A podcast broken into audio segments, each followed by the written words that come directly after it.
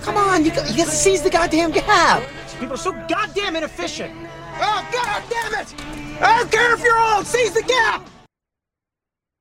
Welcome to Seize the Gap Fantasy Football, where we help you to win your fantasy football leagues by seizing the gap so you can stop being so inefficient. I'm Magnum Mills, and I'm here to help you set your lineups in week nine by discussing some players who I'm sitting and starting this week. Thanks for checking us out. Find Seize the Gap wherever you get your pods by searching for Seize the Gap. Find us on social media at Seize the Gap FF, and you can find our YouTube channel at JoeBlowFootballShow.com. If you could, please do the follow, like, subscribe, comment, rate thing. Just even doing one of those things just takes you a couple seconds. Really helps us out a lot, helps other people find the show. We really appreciate it. What I'm going to do here is go position by position and highlight players who I find myself starting or sitting as I set my initial lineups for week nine. I'm going to reference the fantasypros.com consensus rankings just to give you an idea of where these players are ranked this week. I'm going to start with the quarterback position and then work our way through the rest of the starting lineup from there. At the quarterback position, I think all 11 of the top rated guys on the consensus rankings, I agree with basically QB ones. Aaron Rodgers is at 12. This is a tough one because the matchup is beautiful. Who's he throwing to? I think the best case scenario for Rodgers is that it's a game where maybe Aaron Jones takes two passes to the house and then he gets a third touchdown to Robert Tonyan or something. I honestly think if the Packers do win, it's probably on the back of the running game, maybe even the defense there. So I, I, guess I like Rodgers okay here. It's a little bit of a hedge, but I would probably have him lower than 12 if he had almost any other matchup. I think he would probably be in that 18 to 20 range, I'd say. Uh, Tom Brady, he's at 13 versus the Rams. I would definitely start Rodgers over Brady. Again, Brady's just kind of struggled this year. The Bucs have one of the worst interior sections of the offensive line in the league. I really think it's going to be a little bit of a bounce back game for the Rams defense. Aaron Donald's going to eat. So, yeah, I'm benching Brady where I can. Uh, Trevor Lawrence, He's 14th there in the consensus rankings. I think he has a nice bounce back game versus the Raiders. Andy Dalton just owned them last week. Yeah, I know the Jaguars don't have Alvin Kamara, but Travis Etienne looks like a very good kind of facsimile of that. So, yeah, back on the T Law train this week. I'm also probably riding Marcus Mariota again, ranked 15th really a solid floor option. Showed a little bit of ceiling last week. I'd love to see him somehow let Drake London and Kyle Pitts both eat in one game. You know, maybe we'll get there. And then you have some streaming option types. Andy Dalton, I have no problem with on Monday Night Football against the Ravens. I think he'll get Jarvis Landry back. And Kamara is obviously going to do a lot of work there, as will Chris Olave. So I'm okay with Dalton here. I think 18 sounds about right. Taylor Heinicke's at 19 maybe you could argue for Heinicke over Dalton if you're in that kind of, you know, quarterbacks on a bye have to pick someone up off the wire situation. Heinicke's got the nice matchup against the Vikings. You saw Kyler Murray really get back on track versus them last week. Heinicke can also get it done with his legs a little more than Dalton. So if he rushes forward 20 yards and a touchdown, that adds eight points that Andy Dalton's going to struggle to get any other way unless he somehow gets a one yard, you know, quarterback sneak rushing touchdown. So I don't mind Heinicke. And then PJ Walker's ranked 23rd here. The Bengals are going to be without both of their starting corners. Secondary struggled all year. I really don't hate PJ Walker here, man. I think DJ Moore could have another nice one here. So, especially if you've got him or even D'Onta Foreman, like stacking those guys up both in DFS and in your season long leagues. Moving on to the running back position, D'Andre Swift comes in as the 14th ranked running back in the PPR consensus rankings. And I really don't ever want to sit D'Andre Swift. You know, when he does, he's going to, you know, he'll only touch the ball eight times, but somehow wind up scoring 20 points anyways. I have him more as like my running back 25 or 26 this week. So it's not that I'm saying bench him no matter what, but I think there is a decent chance you'll find you'll have, you know, two better running back options or two better running backs and a better flex option. Right behind him, D'Onta Foreman's at 15. He's a top nine running back for me, maybe a top eight running back for me this week. So he's a pretty much locked in RB one. If you can't find room for him in your starting lineup, congratulations, you got yourself a squad. Raheem Mostert's at 16. Again, I, I, think I'm starting him pretty much wherever I have him. That sounds about right. Not really worried about Jeff Wilson yet, although he'll pick up the playbook quickly because it's very similar to the 49ers playbook that he's already used to. Jamaal Williams is 17. As much as I kind of down on Swift this week, that puts me on Williams a little bit maybe it'll be one of the four games he's already had this year where he scored exactly two touchdowns. He's going to get more volume. I like the matchup. Packers have struggled here. I think he finds the end zone again at least once, if not twice. Devin Singletary, again, another guy. They brought Nyheim Hines in here. Not worried yet. First thing we're hearing is Hines is going to be on special teams, returning punts. Maybe he gets a few snaps, but I'm not really worried about it. I think the Bills kind of coast comfortably here, and Singletary gets a nice amount of volume, finds the end zone, decent running back too. So 18 sounds about right. And this is where it starts to get a little fun. I have Colts running back Deon Jackson right here around running back 19, mid range RB2. I do worry that it's going to be a pretty negative game script for the Colts.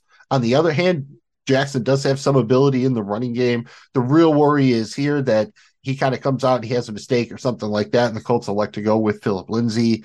I'm not particularly worried about that. So if you picked up Deon Jackson or you're using him as a Jonathan Taylor handcuff, again, running back 19, so back end, kind of mid to back end RB2, very good flex. So don't mind that at all here. I don't think he's going to be a league winner, but he could certainly help you in the week here. We have six teams on a bye. David Montgomery's at 19. I'm just kind of out. I know the Bears are going to try to run it, but I would much rather start Khalil Herbert. Montgomery's not involved enough in the passing game here. So yeah, I'm passing again unless you don't have better options. Michael Carter at 20, basically the same thing. I think they're going to get in a negative game script there. And I don't think it's Carter who's going to be in there getting those kind of check down passes as they play in comeback mode. Antonio Gibson at 22 is a guy that I absolutely love with JD McKissic out. I have him probably right in that running back 15, 16 range. So giddy up, baby, for Antonio Gibson. He was left for dead a little bit earlier in the season, loving it now. And I'm pretty much out on all of the Kansas City and Los Angeles Rams running backs this week. If you're absolutely desperate, I guess you can start Clyde Edwards Helaire, Darrell Henderson, but I'm really avoiding it if at all possible. Same thing for Kenyon Drake. Comes in at 25th here. Good chance that Gus Edwards sits, but Drake's really had two good games and been pretty terrible the rest of the time here. Uh, maybe it's Justice Hill time finally again, uh, you could probably do worse if you're in a deep league and Drake's like your second flex or something like that. But again, I'm not really going there unless I'm really dealing with the bye week blues. Eno Benjamin's at 26. I'm starting him comfortably as a running back too if James Conner's out, and I'm benching him if James Conner plays, and Conner is a game time decision.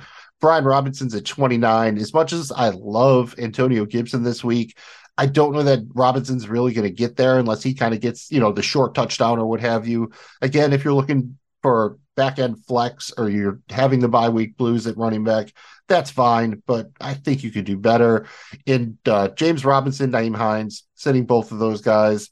My super punt here, the guy you have to get real deep with it, Ty Johnson of the Jets.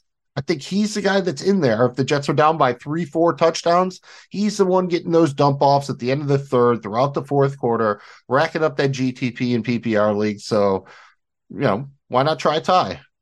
At wide receiver, we see Chris Olave, Terry McLaurin, Tyler Boyd, both in that kind of 10 to 15, 16 range at wide receiver. I think they're all pretty much must starts. Again, if you can't find room for them in your lineup, you got yourself a squad. Gabe Davis is at 19, and I'm exercising a little bit of caution here. He's played out like an elite Bob play, boomer bust guy, excellent ceiling, but a fairly low floor. I think he's more of a wide receiver three than the mid range wide receiver two. He's listed as here.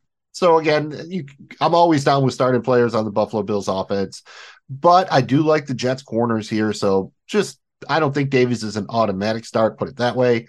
Juju Smith Schuster checks in at 21 again, playing with Patrick Mahomes, I don't hate it, but I have him more as a wide receiver three than a wide receiver two. Michael Pittman is a guy who seems to be impacted by the loss of Matt Ryan at quarterback for the Colts. Matt Ryan was willing to throw it to Pittman. He was his guy no matter what. They're spreading the ball around more to Parris Campbell, to Alec Pierce, to three tight ends, everybody but Jonathan Taylor, and he can't even get on the field. So I don't think there's enough to go around here. I'm not benching Pittman outright, but I have him at like wide receiver 32. So again, more of a wide receiver three than a wide receiver two here.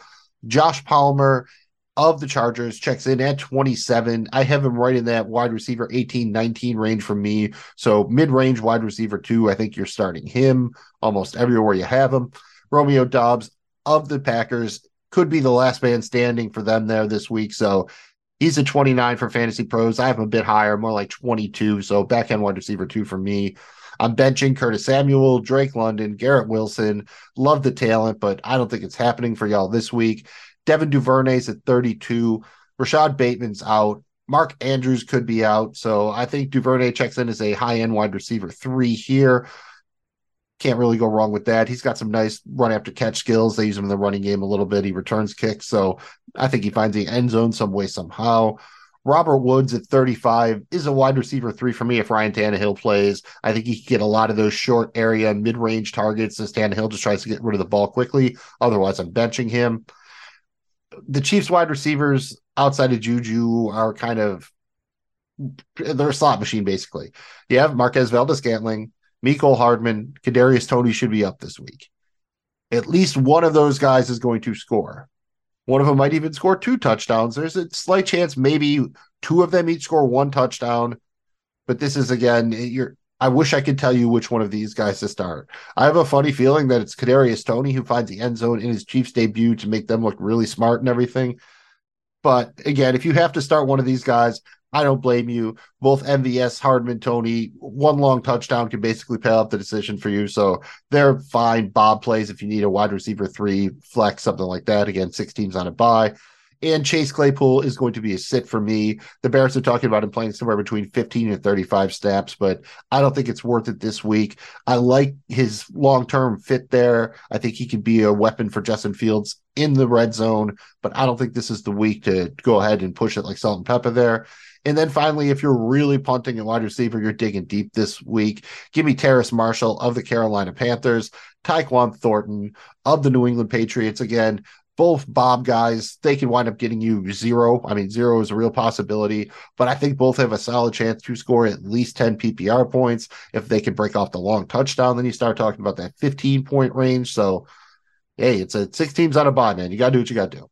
Moving over to tight end, Taysom Hill, Gerald Everett, they're both lock and load mid range tight end one for me, uh, especially when you had the injuries. Michael Thomas is out over there for the Saints. Mark Ingram's out, so Taysom Hill can even see a few carries. And Donald Parham's out for the Chargers, as are Mike Williams and Keenan Allen. So really like both those guys this week. Mark Andrews is a tough one to play this week. I think he sits. If you want to kind of play chicken with him, that's okay. If you own Isaiah Likely, or even if you own Taysom Hill, but if not, I would probably make other plans. They play on Monday Night Football. You're going to have to make that call earlier than you want. But my guess is Andrew sits. Ravens have a bye next week. They're going to get to give him that extra week of rest. I would be very surprised if he plays. And if he does, it might be in a very limited red zone role. So go ahead. If you have any other option at tight end, I would go there this week. Uh, TJ Hockenson is another guy I think plays limited snaps, touchdown or bust. I think the Vikings want to get him out there, show off their new toy they just traded for and everything. But I would exercise caution this week. But the tight end position is what it is. So three catches for 20 yards and a touchdown might get it done for you. Dawson Knox is at 15th in the rankings. I think he finds the end zone for the third straight game. Again, probably not going to light the world on fire in terms of volume, but touchdowns a touchdown at the wide receiver position. Foster Moreau checks in at 24. I'm assuming Waller sits. I have Moreau in my top 15 tight ends. The Jaguars are a very advantageous matchup for opposing tight ends. I think the Jaguars win that game, but that's a good thing. I think the Raiders are going to have to score points. I think it's a fun one to watch. I expect Waller to sit and I expect Foster Moreau to do pretty well, maybe even find the end zone. And Noah Fant checks in at 17. He's probably my favorite tight end streamer who might actually be on your waiver wire right now. Love the talent. Geno Smith is getting it done. It's just the fact that the Seahawks are using three tight ends in a rotation that's killing you, but the Cardinals represent basically the best matchup for opposing fantasy tight ends. So I'm feeling Noah Fant. I think he's the two touchdown guy this week, not Will Dissly. And if you need a super punt here, you go with Logan Thomas of the Commanders, finally healthy. Expect his snap share to rise quite a bit this week. Maybe he lucks into the end zone. Again, he's got the Vikings. Good matchup for the fantasy tight end. And let's finish off with a couple of DSTs here, the defense special teams. Kansas City is ranked fifth. That makes sense, but I don't know if they're going to rack up the sacks and turnovers. I know Tannehill will be limited. Malik Willis could make some mistakes, but I don't think they're going to put the ball in play a lot. I think they're just going to give the ball to Derrick Henry and do their best to shut down Mahomes So it all depends on how big of a lead the Chiefs can get off to. Again, I like them, but I'd have them in my top 10, but they're more like eight or nine for me, not five. Indianapolis Colts are at nine. Yes, Mac Jones has turned it over, but I think the Colts are just about ready to just box it in, man. I think they're almost done here. I can see the Patriots really putting a hurting on them, so I'm not going with the Colts DST unless I don't really have a lot of other options. I like Baltimore here, ranked 10th at the Saints. Andy Dalton could turn back into a pumpkin at any time. The addition of Roquan Smith to the Ravens defense will be huge. And if you can hold on to him, they have one of the best remaining schedules for a fantasy DST. So, like adding the Ravens here a lot if they're out there still. The Jaguars, yeah, I'm using the Jaguars at home. They're ranked 12th. They're against the Raiders. They've struggled all year to protect Derek Carr. I think there could be again, maybe I don't want to boy, Derek, I feel bad for you, man, but I think there could be, you know, two, three turnovers to be had here. So fire up the Jaguars this week. I, think they're right about in the, the right range there, right 12th. And if you're looking for a streamer who's available about half the leagues, the Seahawks at 16, it, they've really played a lot better defense since the first couple of weeks of the season. Excellent rookie class. Everything's really coming together for them there. We've seen Kyler Murray take some sacks, turn the ball over. Really like the Seahawks this week. And finally, if you're digging deep, the super punt, give me the Carolina Panthers at the Bengals. The Bengals, as quiet as it's, well, it's not really that quiet, but they've been very inconsistent this year. Joe Burrow has gotten hit a ton, taken a lot of sacks, turned the ball over a lot more than he did last year. Carolina's playing hard right now. They did give up a lot of points last week to the Falcons, but I think they can get it done, man. I, I don't know. I'm I'm I'm feeling Carolina this week. If you watch our Survivor show, you'll know I'm feeling the Panthers at the Bengals this week. that was it. That was our week nine start sit stuff. And we are Seize the Gap Fantasy Football. Thanks again for checking us out. Find us again wherever you get your pods by searching for Seize the Gap on social media at Seize the Gap FF. Find the YouTube channel at JoeBlowFootballShow.com. I'm Magnum Mills, and please be aware that I don't care if you're old, you need to seize the gap. We'll be back next Tuesday with our Week 10 waiver wire adds. Good luck this week, y'all. This has been Seize the Gap Fantasy Football. The views expressed here are those of the hosts alone and do not represent those of any other entity, individual, or organization. All team names and logos are copyrighted by the NFL and their respective teams. Thanks again for checking us out. Come back next time and we'll continue to help you to seize the gap and stop being so inefficient. Good luck to you and all of your teams.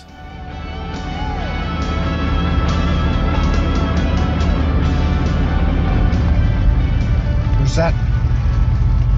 Nobody. I said, who's that? I said nobody.